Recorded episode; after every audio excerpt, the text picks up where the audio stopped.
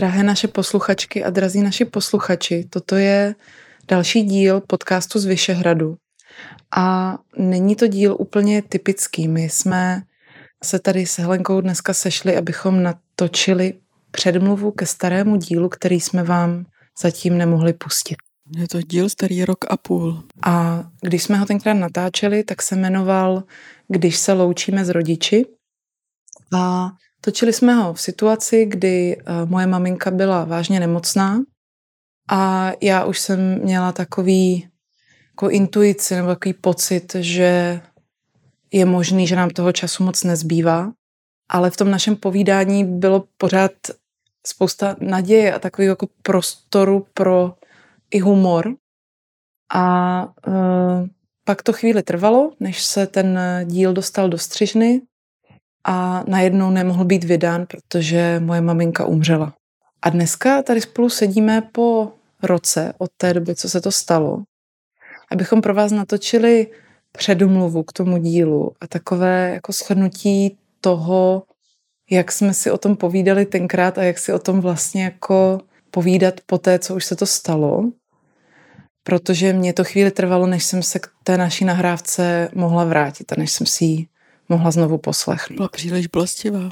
Vůbec jsem si nedokázala představit, jak se budu sama před sebou stydět za to, jak, s jakou jako lehkostí o tom mluvím. Vůbec mi tenkrát ten půl rok předtím, než maminka umřela, asi nedocházelo, to je z té nahrávky slyšet, v jak vážné situaci se ocitám.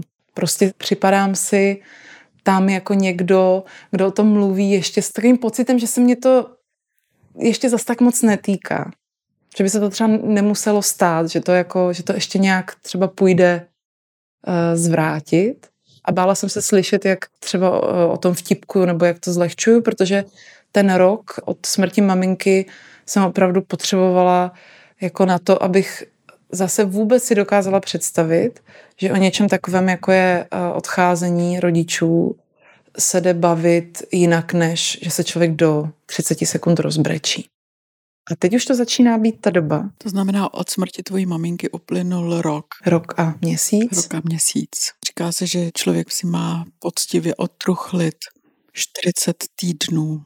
Tak to už máš. Ta cesta tím truchlením je nádherný téma, který by vydalo podle mě na seriál. Já se do toho určitě, když budeš mít chuť, eh, časem budu chtít pustit, protože jsou to pro spoustu lidí neprobádané vody. Taky kdo by se jako tím zabýval, dokud se ho to netýká. Že jo? To není vůbec žádný důvod se tím hluboce číst si o tom knihy, jaký to bude, budu si číst o tom, jaký to bude, až mi jednou umře maminka. To přece nikdo takovouhle blbost ne, nemůže udělat. A prostě je to tak jako se všema traumatickýma událostmi, že až v tom seš, tak už zase najednou ale nemáš tolik síly třeba na to se těma všema zdrojema, knihama, filmama probrat, protože se první musíš usebrat. A na té mojí cestě, jak být schopná teďka natáčet tenhle ten úvod k tomu, o čem jsme si tenkrát povídali, tak mi pomohl hlavně klid a respekt lidí okolo mě k tomu, že můžu být smutná. To je něco, za co bych za ten rok chtěla obrovsky poděkovat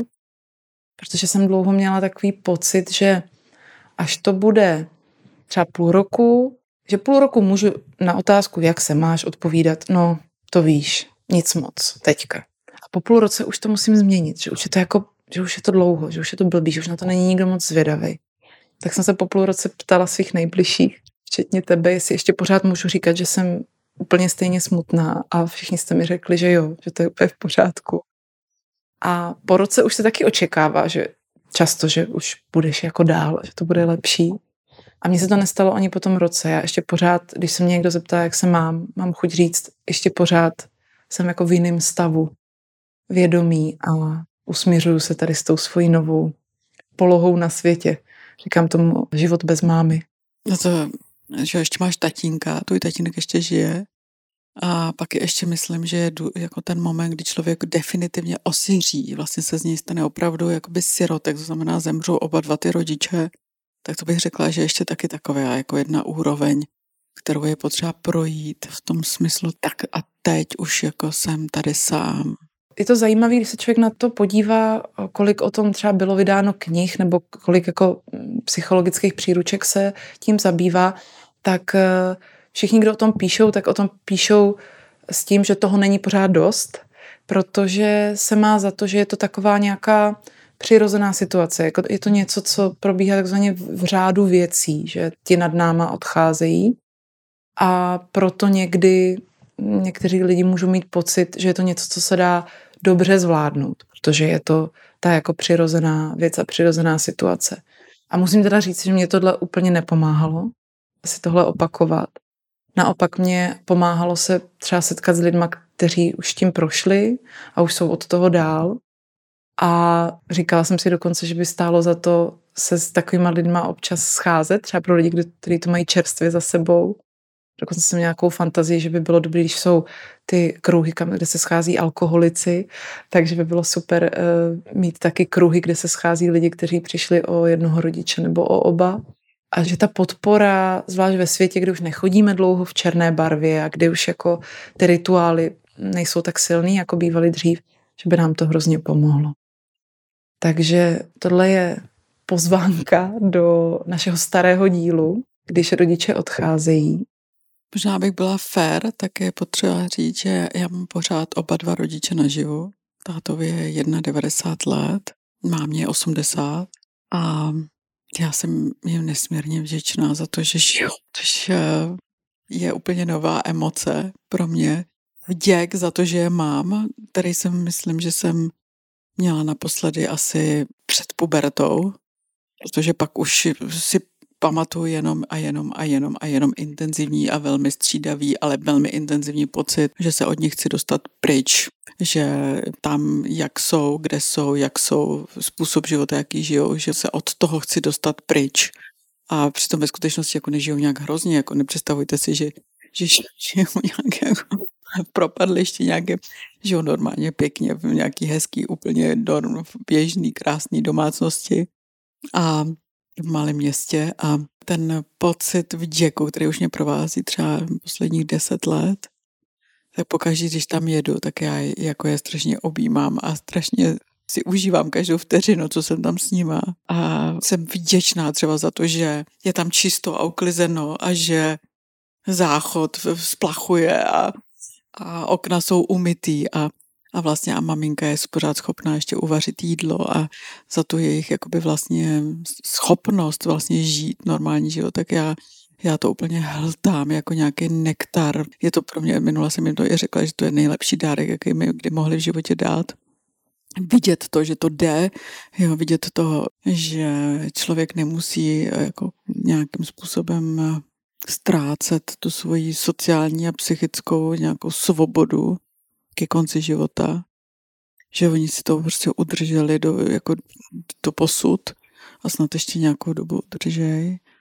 A tím, jak jsou hodně starý, tak vlastně to vědomí, to můj tatínek už byl několikrát trošku v ohrožení života, to znamená, už jsem si tím prošla, jakoby, že takovým tím pocitem, že je to možná konečná a on se znova jako Fénix popela, zpamatovala, znova roztá křídla a znova vlastně se i Dokonce má v papírech už napsáno, jako že i kognitivní prostě deficit, jako demence a tak. A on znova prostě nahodí to vědomí zpátky do té kondice a znova se znova zorně vyjmenuje všechny politiky, včetně křesních jmén a včetně, perfektně odvypráví nějakou svoji geopolitickou situaci s, s subjektivním názorem, jak by to měli dělat a tak. A já tím, jak to takhle trvá dlouho, tak mám pocit, že jsem si tím smířením té konečnosti prošla, ale o to víc vlastně si užívám tu přítomnost. Já, já je považuji úplně za poklad. Teď vykopaný poklad, prostě úplně tím, jak jsem je oba dva už trošku pohřbila tak, tak je, teď úplně hltám je, prostě pokaždé, když tam jsem, tak je hltám úplně s opravdu obrovským děkem a láskou. To je úžasný. Přestože maminka moje opustila tento svět a to tělo tady nechala, tak já s ní nadále promlouvám, protože a chviličku mě to jako trvalo pochopit, že za to mám být vděčná, protože ona se mi zdá asi tak každý druhý nebo třetí den, přichází mi do snu a ten sen je vždycky podobný a já vám to teďka s váma budu sdílet. Protože moje kamarádka to komentovala, že tvoje máma je skvělá, ona má skvělý smysl pro humor i po smrti. Je to tak. Ona se mi, vždycky, když se mi v tom snu zjeví, tak se mě zeptá, proč pro boha v jejím bytě bydlí Martina. což je moje kamarádka, které jsme se sestrou strašně rádi t- byt po pronajeli. A já jí v tom snu říkám, Ježíš, mami, promiň, no my jsme jí to pronajeli, protože oni nám v té nemocnici řekli, že si umřela. A ona říká, kdo vám to řekl? A já říkám, no, no ty doktoři. A ona mi říká, ona mi říká, ty věříš doktorům?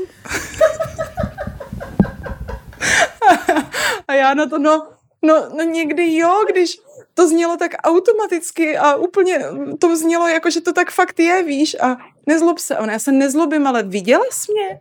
Jako mrtvou, viděla jsi mě nebo ne? A já, no, no neviděla. Ona, no tak vidíš. A já jí třeba v jednom tom snu říkám, ale maminko, teď je květen a to se stalo v srpnu, kde jsi byla celou tu dobu.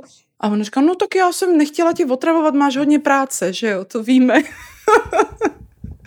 Takže takhle já jsem opravdu dokonce i některýma jako léčivama pokoušela spát tvrději, aby mi prostě tyhle sny už nechodily. Protože jsem z nich, z nich byla dost vyčerpaná. Prostě každý ráno se probudit s tím, že v tom jako paralelním vesmíru vašeho mozku ten člověk opravdu jako neumřel.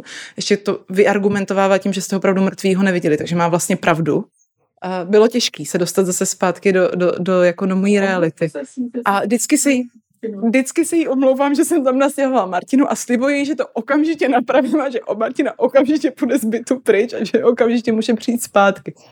Ale po nějaké době mě došlo, že to je obrovský dár. A museli mi to teda připomenout zase jako uh, moudří lidé kolem mě. Já jsem opravdu se snažila, jsem přemýšlela nad tím, jak tenhle sen už zaženu, aby mě pořád netrápilo to, že jsem teda maminku jako vyhnala z jejího bytu a, a ona vlastně neumřela.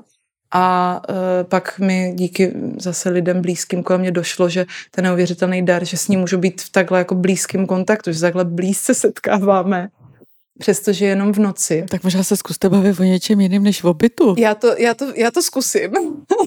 Uvidím, jestli mi to vyjde. Ale je to hrozně zajímavý, protože jsem potkala lidi, kteří třeba říkali, víš, buď ráda, protože mě se, mě zem, zemřel táta nebo máma a mě se o nich nezdá a to mě děsí. Já prostě bych je naopak do toho snu strašně chtěla přivolat a oni nejdou. Takže jsem se jako uklidnila a řekla jsem si, tak víš co, maminko, tak si to budem vysvětlovat klidně každou noc.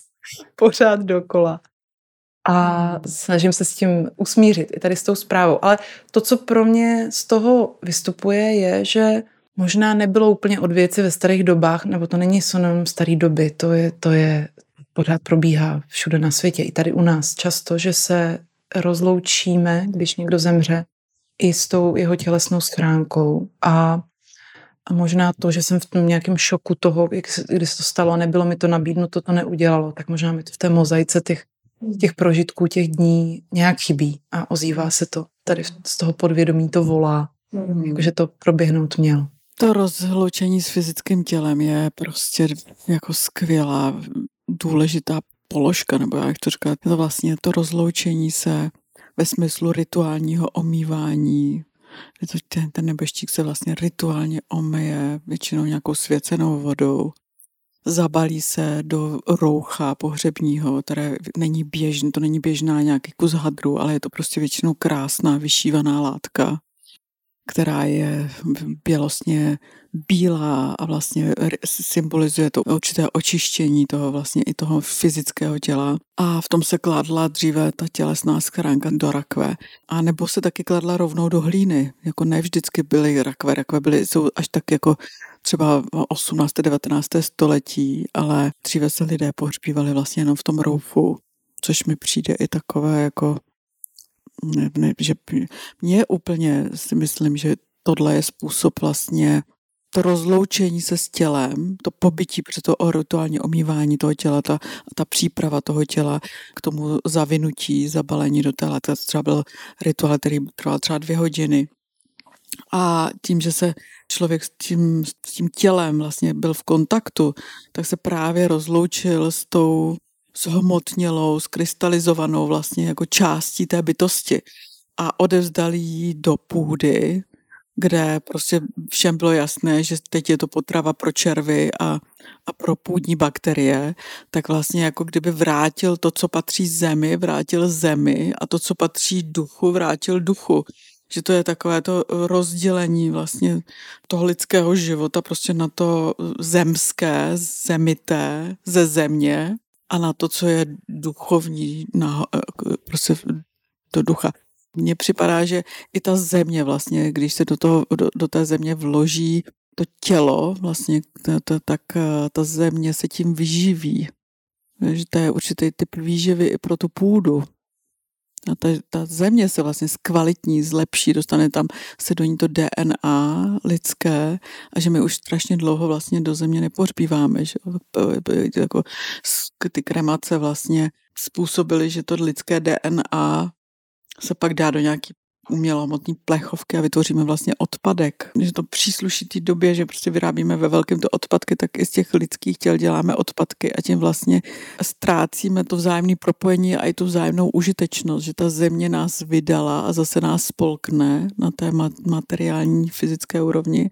A podle mě, když se tohle stane, když opravdu ta hmota se rozloží do něčeho živého, prostě do té půdní, do toho zkompostování, tak eh, o to z nás se pak ten duch prostě spojí s tím univerzálním vědomím nebo duší světa, nebo jak to, nebo prostě splyne v té jednotě nějak, nějaké, z které se pak zase může oddělit v nějakém novém životě.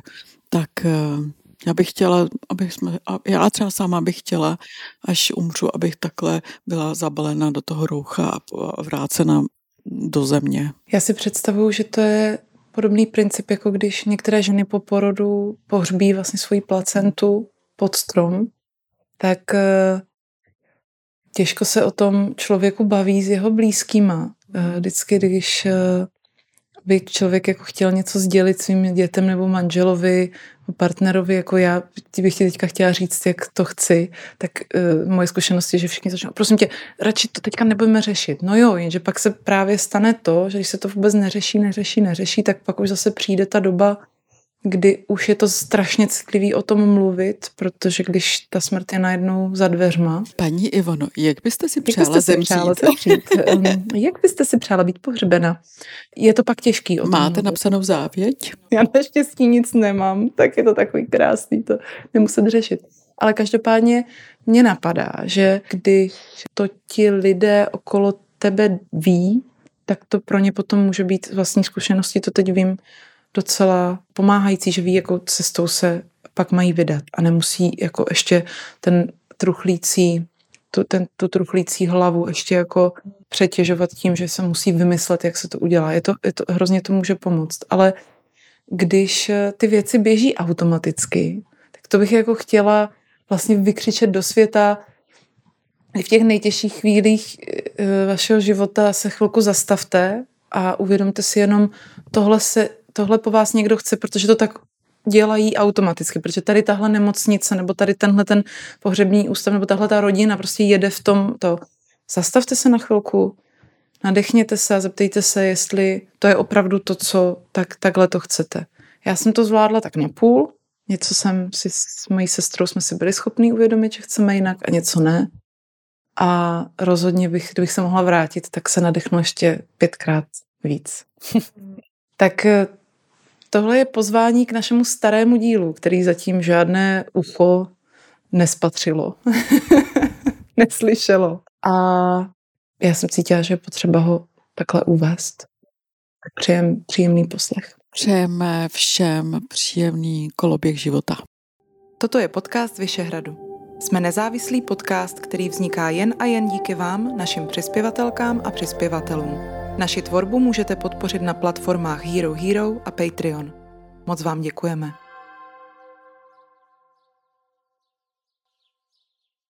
Můj muž řekl nedávno hrozně hezkou věc, když jsme se dozvěděli, že moje maminka je vážně nemocná. A já jsem eh, se ho tak ptala jako, do, do, jako obecně, co budeme dělat, jak to zvládneme. A on říkal, tak jsme dospělí. Začínáme řešit ty opravdu dospělý problémy. Teď se to stalo, teď už to vím, tak jsme dospělí. A to bylo do jisté míry uh, nějak vlastně hezký, takový uklidňující. Jo, je to takové těžko lehké téma. Myslím, že není potřeba, abychom říkali, že to je těžké téma, protože je tam i prostor pro to, aby to bylo velmi zábavné, když se na to člověk dívá tím správným úhlem pohledu. To rozhodně. Těch historek se staroušky s tím, jaký to je, když člověk na konci života se vrací do mentality dítěte, tak takových historek uh, i z vlastní rodiny si hodně pamatuju. Takže máš pravdu, můžeme se na to podívat i z téhle stránky, ale co by mělo být takovou naší výzkumnou otázkou toho vlastně, co nás zajímá, co nás zajímá o tom, jaké to je, když uh, už jsme dospělí a když uh, se čas našich rodičů nachýlí, nebo když si myslíme, že už se nachyluje. A nebo se už nachýlilo. A nebo už se nachýlil. Výzkumná otázka, ty jsi teda profesionálka. Výzkumná otázka by mohla znít, co to dělá s námi dětmi. Co to, co to dě, co umírání rodičů dělá s jejich dětmi. Těmi dospělými. A výzkumná podotázka by mohla být to, co napadá asi každýho, když se do té situace dostane. Jde to zvládnout dobře nebo nějak líp než špatně? Jak se na to vlastně připravit? Jde se na to vůbec připravit? A jak tím projít tak nejlíp, jak to, jak to asi je možný. Myslím, že není možné to rozdělit na projít tím dobře nebo špatně. Vždycky tím projdeme tak, jak jsme schopni a jak ta situace to vykreslí. Já bych neřekla, že někdo tím prochází dobře a někdo špatně. Můžeme možná říct, že někdo tím prochází lehce a někdo lopotněji nebo možná hlouběji a možná víc transformačně ale určitě bych neřekla, že někdo tím prochází dobře a špatně.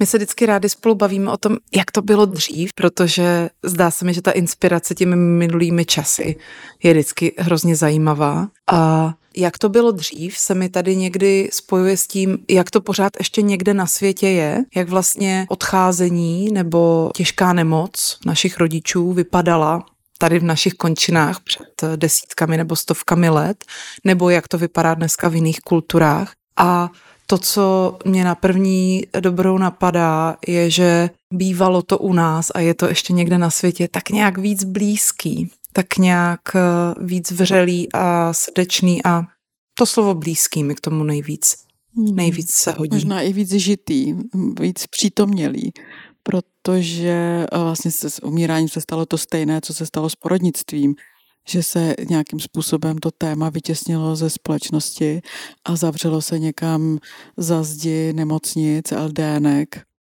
a my jsme přestali tu smrt eh, vnímat jako přirozenou součást života. Teď se tímhle nechci moc zaobírat, protože to už je tisíckrát pro mě omleté téma puštění, umírání do našich životů. Myslím, že velkou práci vykonala cesta domů, no zakladatelka která tady založila vlastně domácí hospice, tak to si myslím, že už je prokopaná cesta, krásná cesta a děkujeme všichni za to, že vůbec teda nějakým způsobem se to určitý, já myslím, že to je i určitá kultura umírání, takže se změnila a zhumanizovala. A to porovnání s těmi jinými zeměmi, jako to vidíš, to je zrovna docela dobrá poznámka k tomu, abychom řekli, že globalizace má taky dobrý svý stránky, protože díky globalizaci my víme, že tak, jak se tady umíralo v 70. 80. letech, nebylo úplně nejlepší umírání na světě a že nějakým způsobem ta nemožnost rozloučit se s těmi rodiči tak způsobila celou jednu traumatizovanou generaci. Máme někdy problém, a teď budu mluvit o sobě, máme někdy problém z ní tak super obecně, takhle se člověk nemá vyjadřovat, má mluvit o sobě, o svých eh, zážitcích a zkušenostích a pocitech. A myslela jsem si vždycky, že si vůbec nebudu vědět rady jednou, až budu v té situaci, když člověk se přesouvá do té pozice toho nejbližšího pečujícího a musí za toho druhého v určitou chvíli už nějakým způsobem rozhodnout. Vzpomínám si na to, že u nás v rodině bylo jasné, že když je někomu hodně špatně, týkalo se to mojí babičky, které bylo v době, kdy se tohle dělo už krásných 92 let, a ta situace byla taková, že jsme ji samozřejmě odvezli do nemocnice, když se ten její zdravotní stav hodně zhoršil a ona se na, na, na nás pak strašně zlobila měla úplně takovou, nikdy jsme ji takhle neviděli nadávat do té doby, když se, když se nám vrátila z té z nemocnice. A nadávala na to, že jste ji tam strčili do té nemocnice? Nadávala na to, že jsme ji ještě léčili. Jo, jo, jo, že jste ji nenechali na pokoji. Že už jsme ji nenechali, že už jsme ji nenechali kontemplovat. Hmm. Přesně tak. Hmm. A s tímhletím dilematem určitě není lehký pracovat, protože jsme se naučili, si tak představu tím, že vždycky je nějaká medicínská cesta, jak člověku pomoct nebo ulevit že to je to první, co máme udělat. A s tímhletím, mm, s tímhletím se hmm. často potýkáme. No protože my si samozřejmě projektujeme na ty chudáky, chudáky, staříky a i ne, nestaříky teda, ale na lidi, kteří jsou na konci své cesty, tak si projektujeme naše traumata. A jedním z těch traumat a z těch našich problémů, který si na ně projektujeme, je náš strach ze smrti. Já si pamatuju na jednu skvělou historku mýho kamaráda, který měl maminku, která onemocněla Alzheimerem. A ona měla takový ty stavy, kdy je lepší a kdy je horší, takový to, někdy se ta kognice tak prostě jako někdy ještě tak vyhoupne a pak zase spadne někam úplně už do toho úplného nevědomí.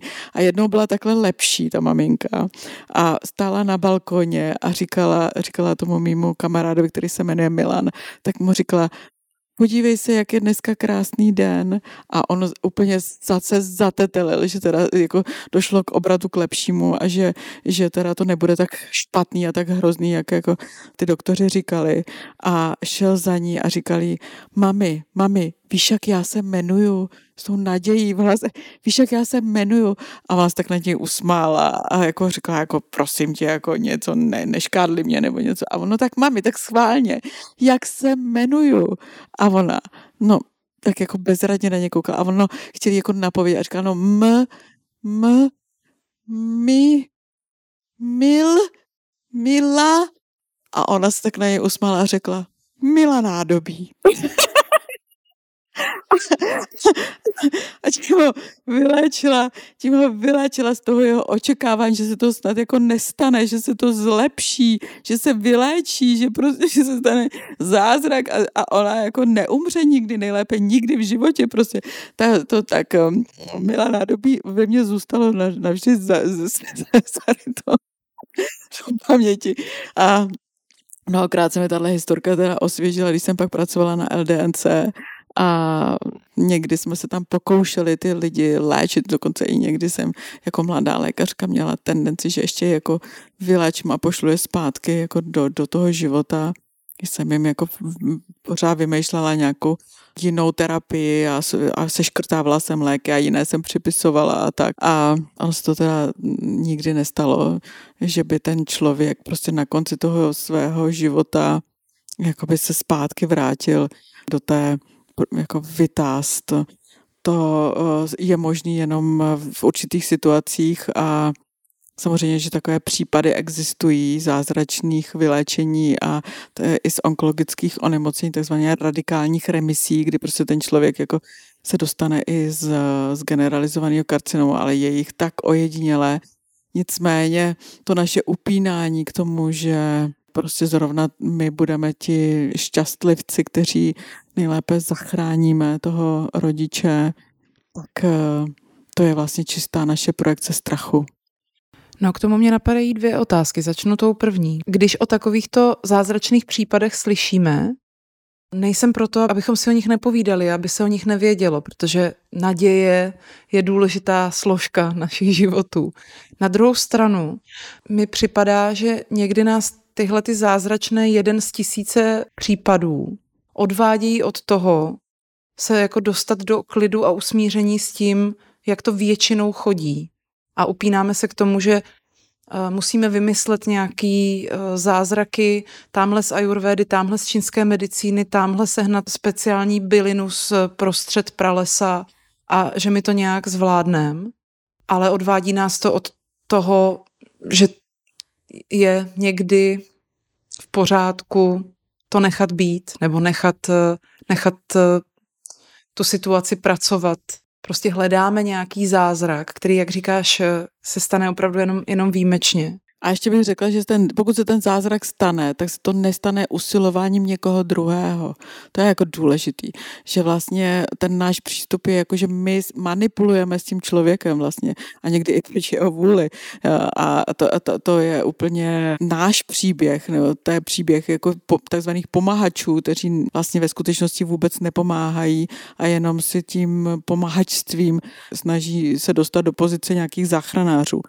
Ta pokud se to stane, tak je to vždycky věc toho dotyčného člověka, který v sobě najde nějaké zdroje a ty zdroje prostě způsobí nějakou a, jako masivní regeneraci a ten člověk eh, prostě se dokáže ještě vyhoupnout zpátky na nějakou úroveň energie, kde je možná regenerace.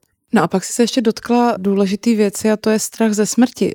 Myslíš si, že lze nemít strach ze smrti? No jasně, že to lze. Jak se takové věci dosahuje? Nebo kdo jí vlastně může dosáhnout? Myslím, že každý z nás dříve nebo později se uh, dostane do bodu ve svém životě, kdy musí uhádnout několik hádanek, jako v té pohádce.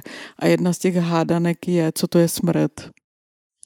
A každý si musí k tomu vytvořit nějaký vlastní vztah a svůj nějaký, svůj nějaký koncept, který mu pomůže tuhle jako úplně existenciální otázku zpracovat. A v momentě, kdy to odsouváme, no, tak ten strach ze smrti tam prostě vlastně se vnucuje a neustále vlastně jako dotírá, protože chce být zřen, chce být prostě, chce, aby jsme se na to téma dívali a chce, aby jsme o něm přemýšleli a abychom nějakým způsobem tu hádanku uhádli. No a když se vrátíme k tomu, jaké to je, nebo k té naší výzkumné otázce pečování o naše rodiče, když jsou nemocní nebo když jsou na konci cesty, tak mě ještě napadá ten aspekt to vůbec těch možností, jako jaké máme. Když si totiž představuju to, jak to takzvaně bylo dřív, myslím tím dřív ještě třeba před 100, 150 lety, tak to je moje fantazie. Nejsem historik, takže si představuju, že to bylo nějak jednodušší, protože jsme neměli tolik práce, té práce, kam se musí odejít, kde se musí vydělat peníze a vrátit se. Většinou hodně žen bylo doma, takže tohle to padalo na jejich bedra, ta péče o ty, eh, kdo už odchází. A dneska opravdu mnoho z nás, který by chtěli to udělat tak jako úplně nejlíp, jak, jak dokážeme, takhle najednou se ocitáme ve systému, který to téměř neumožňuje, kde to vůbec není takhle jednoduchý, že by se člověk mohl z ničeho nic eh, úplně vypnout pracovně, ať už z finančních důvodů, a věnovat se vlastně tomu, co je najednou důležitý. A bylo by to krásný. Teď mám dceru, která porodí a naplánovali jsme si spolu, že se zavřeme v chatičce na pláži, ona je v Dánsku, že se spolu zavřeme v chatičce na břehu moře a budeme spolu čekat na porod. A já jsem tak strašně vděčná tady za tu možnost, že si můžu vzít to volno, a můžu tam s ní pobít v, téhle úplně nejdůležitější situaci, kdy ona vlastně čeká velká iniciace, smrt je taky jeden z druhů iniciací, tak jí čeká iniciace do mateřství a že nějakým způsobem ji můžu v tomhle okamžiku ošetřit. Úplně mě to připadá tak nesmírně důležité a přitom ještě si dovedu představit, že třeba před eh, deseti lety by mě to ani nenapadlo. A samozřejmě, že eh, když se podívám já na svoji přípravu na první porod, tak eh, já jsem chodila do práce ještě 14 dní před porodem. A pak vlastně těch posledních 14 dní před porodem jsem víceméně byla sama. A taky to podle toho vypadalo, ten porod. Já jsem si tam eh, vykoledovala doslova do písmene o trauma toho, že jsem na to byla sama. Bylo to nečekané, protože ta bolest prvního porodu je nečekaná byla jsem na to sama, nemělo to řešení a hledala jsem pak vyníka a tak všechny ty věci, které do traumatu patří. A smrt je jenom jiným druhem iniciace. A bylo by nádherný, kdyby jsme měli možnost strávit nějaký čas umírajícím člověkem jenom v takové tiché prostě kontemplaci nebo prostě v nějaké přítomnosti jenom a s tím člověkem, tak aby na to nebyl sám, protože ho čeká pravděpodobně úplně nej, nejtěžší okamžik za celý život, protože odcházíme někam, kde vůbec nikdo z nás neví, jak to tam vypadá a co tam potom je. A jsme všichni e, e, ponecháni svým vlastním myšlenkám, pokud teda ta kognice tam ještě nějaká je a já jsem viděla obrovské úzkosti a strachy před umíráním. Viděla jsem lidi, kteří zvraceli strachy z té představy, že prostě pak se něco vypne a oni odejdou a nebude tu nic. Tak eh, to, že na to nejsou sami, je podle mě to nejdůležitější, co pro ty lidi můžeme udělat. K tomu přechodu někam, kde nevíme, co je, mě napadá takový vtip, který mi vždycky hrozně v tomhle pomáhá, když myslím na, na sebe, na moment, kdy tam jednou budu. A to je vtip, kdy si spolu dvojčata povídají v děloze matky a to jedno dvojče říká tomu druhému, já se bojím, až to přijde, ta chvíle, kdy budeme muset tady to skončit a odejít. A to druhý říká, neboj se, musíš věřit. A to jedno říká, ale čemu, prosím tě? Říká, no, ty nevěříš na mámu? A to říká, nějakou mámu. No máma, máma je všechno kolem nás, co nám dává sílu, výživu a mluví k nám, ty ji neslyšíš, ty, ty neslyšíš ty hlasy a co první večer říká, prosím tě, to jsou nějaký halucinace, ty taky věříš všemu. Takhle si spolu povídají. Ten nádherný. A tak si vždycky říkám, když ty miminka neví, vlastně tu mámu ještě neviděli, Jasně. ale to jedno říká, ale já vím, že tam je. Ano. Já vím, že tam je. Já jsem no. slyšela hlasy tak eh, si to vždycky připomínám a říkám si, musíme věřit na mámu. Musíme Krásný. věřit, že Ježiši. kolem nás je máma. Člověk občas slyší její hlasy, ať už někdo opravdu a někdo nějaký hlas nějakého podvědomí. A musíme věřit na to, že odcházíme někam. Tím se tak snažím vždycky klidně. Musím, musím věřit tomu, že odcházím někam, kde je, kde je máma. Ono, to je, to je největší moudrost, jako si řekla, to je nádhera. To je, to je prostě úplně dojemná historka, děkuji za ní. V sedmém dílu nebo v osmém dílu, nebo kde jsme našeho podcastu, jsem konečně řekla taky něco moudrého. Ono, nepodceňuj se. Ne, tohle je opravdu krásný příměr, protože samozřejmě jako ty koncepty náboženský, každý věří na něco jiného, někdo nevěří na nic, da, da, da, da, to si nemusíme tady vyprávět, že jestli je, co je po smrti a jestli v momentu, kdy se tady, tady umíráme, někde jinde se rodíme. Ta představa se mi taky líbí, že tady, že to je vlastně paralelní proces, že prostě to jenom jako přepne někam. Ale samozřejmě tam někde potom nějaký jiný hlas říká, mm, to by si chtěla, vidět. no ale tak to my nevíme. To, se, to je právě, a je to vlastně to kouzlo, že to nevíme. A myslím, že je správný, že to nevíme že to nevíme, že tam je to tajemství a svým způsobem se můžeme i trochu těšit, že to objevíme, že to bude bezvadný. Za někdo z nás třeba půjde do pekla. Tak ta představa, ta představa toho pekla se taky uh, může různit. Uh, no jasně. Máme, máme prostě představy o tom, že je to nějaký uh, něco úplně strašného, to se, mm. to se, to, na to se díváme v těch pohádkách, mm. ale pak taky v některých pohádkách to spíš vypadá jako takový raráškov, že se tam prostě mm. toho hodně děje. Jsou tam ty z nás, mm. kdo nejsou úplně vyzenovaný, mm. a kdo, kdo radši lumpačí, že jo? No víš, jaká je definice pekla v Koránu? Mm-hmm. To je odpojení. Mm-hmm. Mm-hmm. Dítě jako vypnou prostě. To je odpo, peklo je odpojení od zdroje. Mm-hmm. Mm-hmm. To dává smysl. No a nám jde o to se v těch chvílích, kdy energie utichá. Počkej, peklo je vlastně, že nemáš mámu. Peklo je, že, že nemáš mámu. to je docela peklo. No a napadá mě, že když vlastně se, když všechno utichá a když se život zpomaluje, což se děje, když eh, se v té chvíli, o které se tady dneska bavíme, v té chvíli odcházení, tak to, co, čeho se občas trochu bojíme, ale co potom, když se nám to povede, pomáhá, tak je spíš to napojení. A hodně často se mluví o odpuštění, nějakým usmíření v rámci, najednou se někdy dějou zázraky, že si lidi jsou schopní říct věci, které hmm. si dlouho nebyli schopní říct. Že jsou schopní vidět věci hmm. a rozumět věcem hmm. jinak, než jim byli schopní do té doby hmm. porozumět.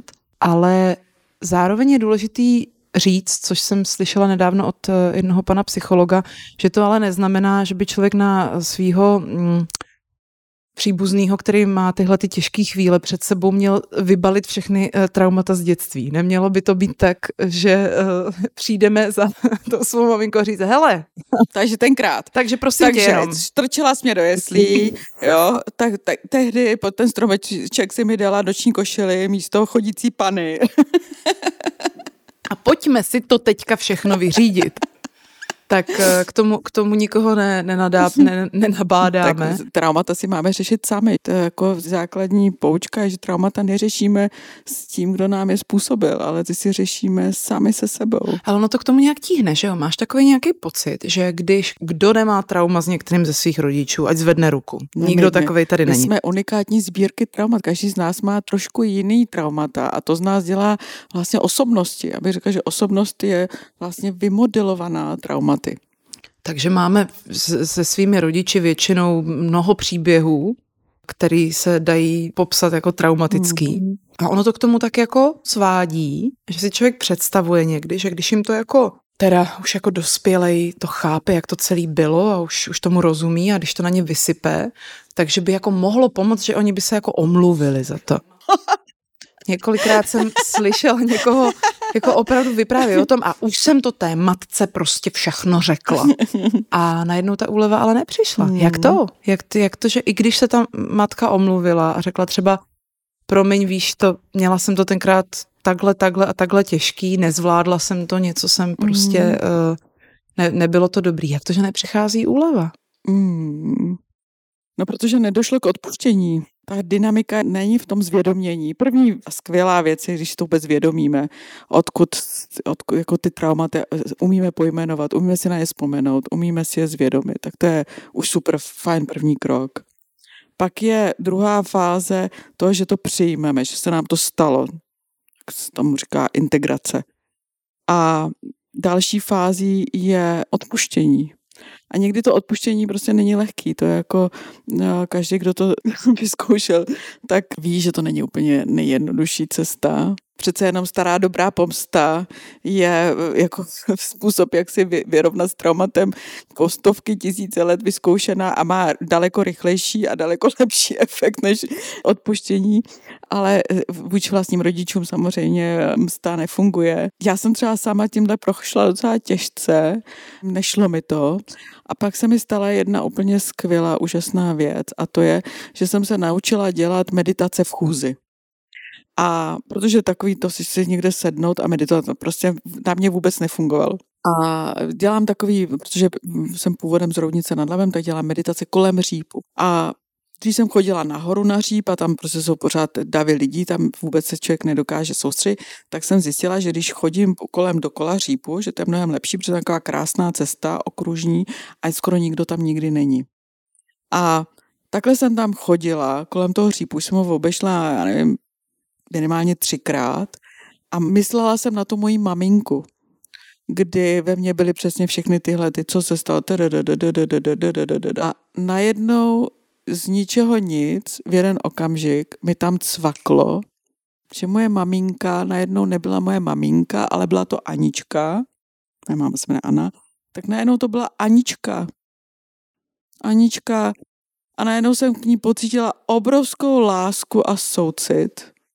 Je to prostě Anička, která byla jednou velká, stala se maminkou, dělala, co mohla, takhle to udělala podle svého nejlepšího vědomí a svědomí v danou dobu.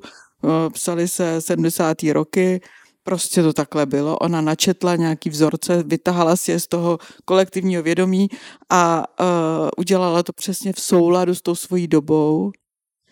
A já žiju v jiné generaci a mám dostup k dispozici úplně jiný vědomí a nějakým způsobem došlo k obrovský úlevě. A zdálo se mi úplně, že ta hora říp se stala takovou matkou, a která mě tak vlastně jakoby, jakoby nasytila nějakým neviditelným pupečníkem. A zdálo se mi najednou, že v obě dvě jsme dcery hory říp, že jsme prostě dcery řípu a vlastně nějakým způsobem každá z nás jsme měli trochu jiný mateřský rukopis, ale vlastně všechno bylo v pořádku. A bylo to tak nádherný moment, že jsem se z toho úplně dojetím rozplakala.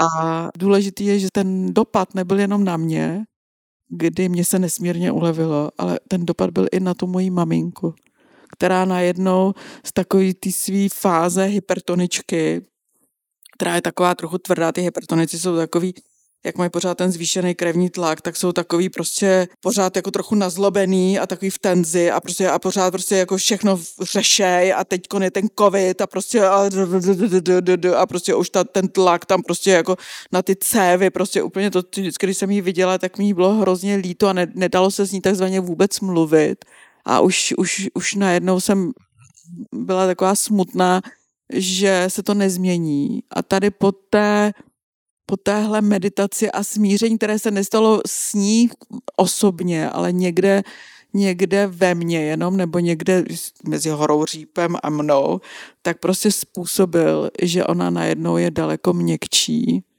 daleko křehčí a je najednou taková Anička, která se dá obejmout a který, který se dá prostě která se dá políbit a který se dá přinést dárek a neříká prostě jenom zase, neměla si utrácet peníze, nebo za kytku, prosím tě, ty furt živíš ty květinářství.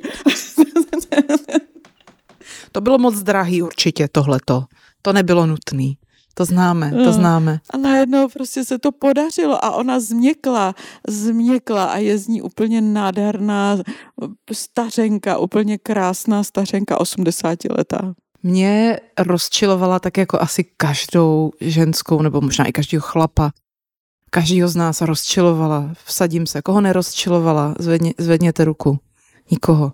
Všechny rozčilovala věta, pochopíš to, až budeš mít vlastní děti to poznáš na svých dětech. A tahle ta věta mě jako vlastně pozitivně dohnala, protože mě skutečně ve spoustě věcech týkajících se odpuštění našim rodičům a jejich, jejich pochybením, ať už větším nebo menším, strašně pomohlo mít vlastní děti. To byl najednou takový očistec všech uh, velkých i malých traumat, protože jsem si na sobě uvědomila, uh, kolik z těch velkých předsevzetí, jak budu uh, asi tak stokrát lepší matka, než byla ta moje a budu všechno dělat úplně správně, kolik těch předsevzetí je absolutně nedosažitelných, protože jsme prostě jenom lidi a máme svý nějaký kapacity a svý, svý mm, možnosti. A opravdu si vzpomínám na několik velice konkrétních momentů, kde jsem si říkala, jsem teď trochu jako máma. a vzpomínám si teď na to, co se mi tenkrát stalo úplně jinak už i dokážu pochopit, proč byla někdy tak strašně naštvaná, proč se někdy takzvaně neudržela, proč někdy místo toho, aby mi vařila teplou večeři, tak mi namazala rohlík s máslem a ze šunkou a šla se radši do lesa proběhnout. Úplně tomu teď rozumím a dlouho jsem se tomu divila nebo se dokonce na ní zlobila. A pak, když jsem měla vlastní děti, tak jsem to nádherně pochopila. A přesně jak říkáš, vlastně někdy úplně beze slov. Ani jsem mi to nemusela tuhle tu zprávu o pochopení těch jednotlivých situací hned podávat, ale úplně nějak jako beze slov tam vlastně k takovémuhle pocitu porozumění a odpuštění docházelo, tak jak jsem sama procházela těma jednotlivýma fázema mateřství. Takže to i, i ten, jak se říká, čas léčí a tak v tomhle případě moje mateřství mě vyléčilo z mnoha pocitů ukřivděnosti. A řekla bych, že to že to trochu platí, to, co nás trochu štve. Ta věta, pochopíš to, až budeš mít vlastní děti.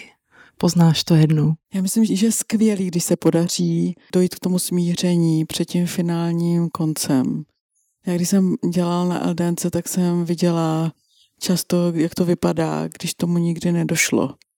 Já viděla jsem to jak ze strany partnerů, kdy tam chodili manželky umírajících mužů nebo manželé umírajících žen a viděla jsem spousty velmi poučných příběhů. Viděla jsem třeba příběh, kdy přijelo černé, elegantní, drahé auto, manžel, manželka, dva synové vyložili ženu z auta, ona si na poličku vystavila své kosmetické nějaké neseséry, dala si tam parfém, rozloučila se s manželem a s dvěma syny. Oni odjeli a už se nikdy neukázali. A ona zemřela na Alzheimera. Zažila jsem tam příběh pána, kterého přišla navštívit manželka. Ten pán měl prostě ve obou dvou rukách zavedené infuze, byl zbědovaný, bylo vidět, že už e, je v té paliativní závěrečné fázi. Přišla za ním manželka, položila mu pomeranč na noční stolek, neoloupaný, a řekla, tak já už musím jít a odešla. A podobné. Těch historek bylo mnoho za tu dobu, co jsem tam pracovala. Já myslím, že mnoho z nás zažije na závěr života takové jako sečtení, účetní sečtení, jako účtenku závěrečnou za ten mejdan, který jsme tady prožili. A myslím si, že je dobrý si tohle uvědomit včas, abychom měli dost sil ten účet zaplatit. A abychom možná nebyli překvapení tou pálkou, která tam na konci bude napsaná, že je dobrý to splácet průběžně. To je hezký. Líp bych to neřekla. Tak závěrem našeho dílu o odcházení by mohlo být přání. Věnujte během života energii na to, abyste pak na ty věci, které si potřebujete říct nebo poslat k těm svým blízkým, neměli málo času. Hmm, hezký. Smrt eh, nebo umírání rodiče je něco, co zažijeme jednou v životě. Nemáme žádný reparát. Jednou v životě nám zemře matka, jednou v životě nám zemře otec. Nikdy víckrát už se to nezopakuje. Je to natolik cená a unikátní situace, že je dobré to ošetřit, dát tomu pozornost a nepodcenit to. Je to moment, kterému je dobré dát péči. Tak se loučíme. Loučíme se. S Bohem. S Bohem.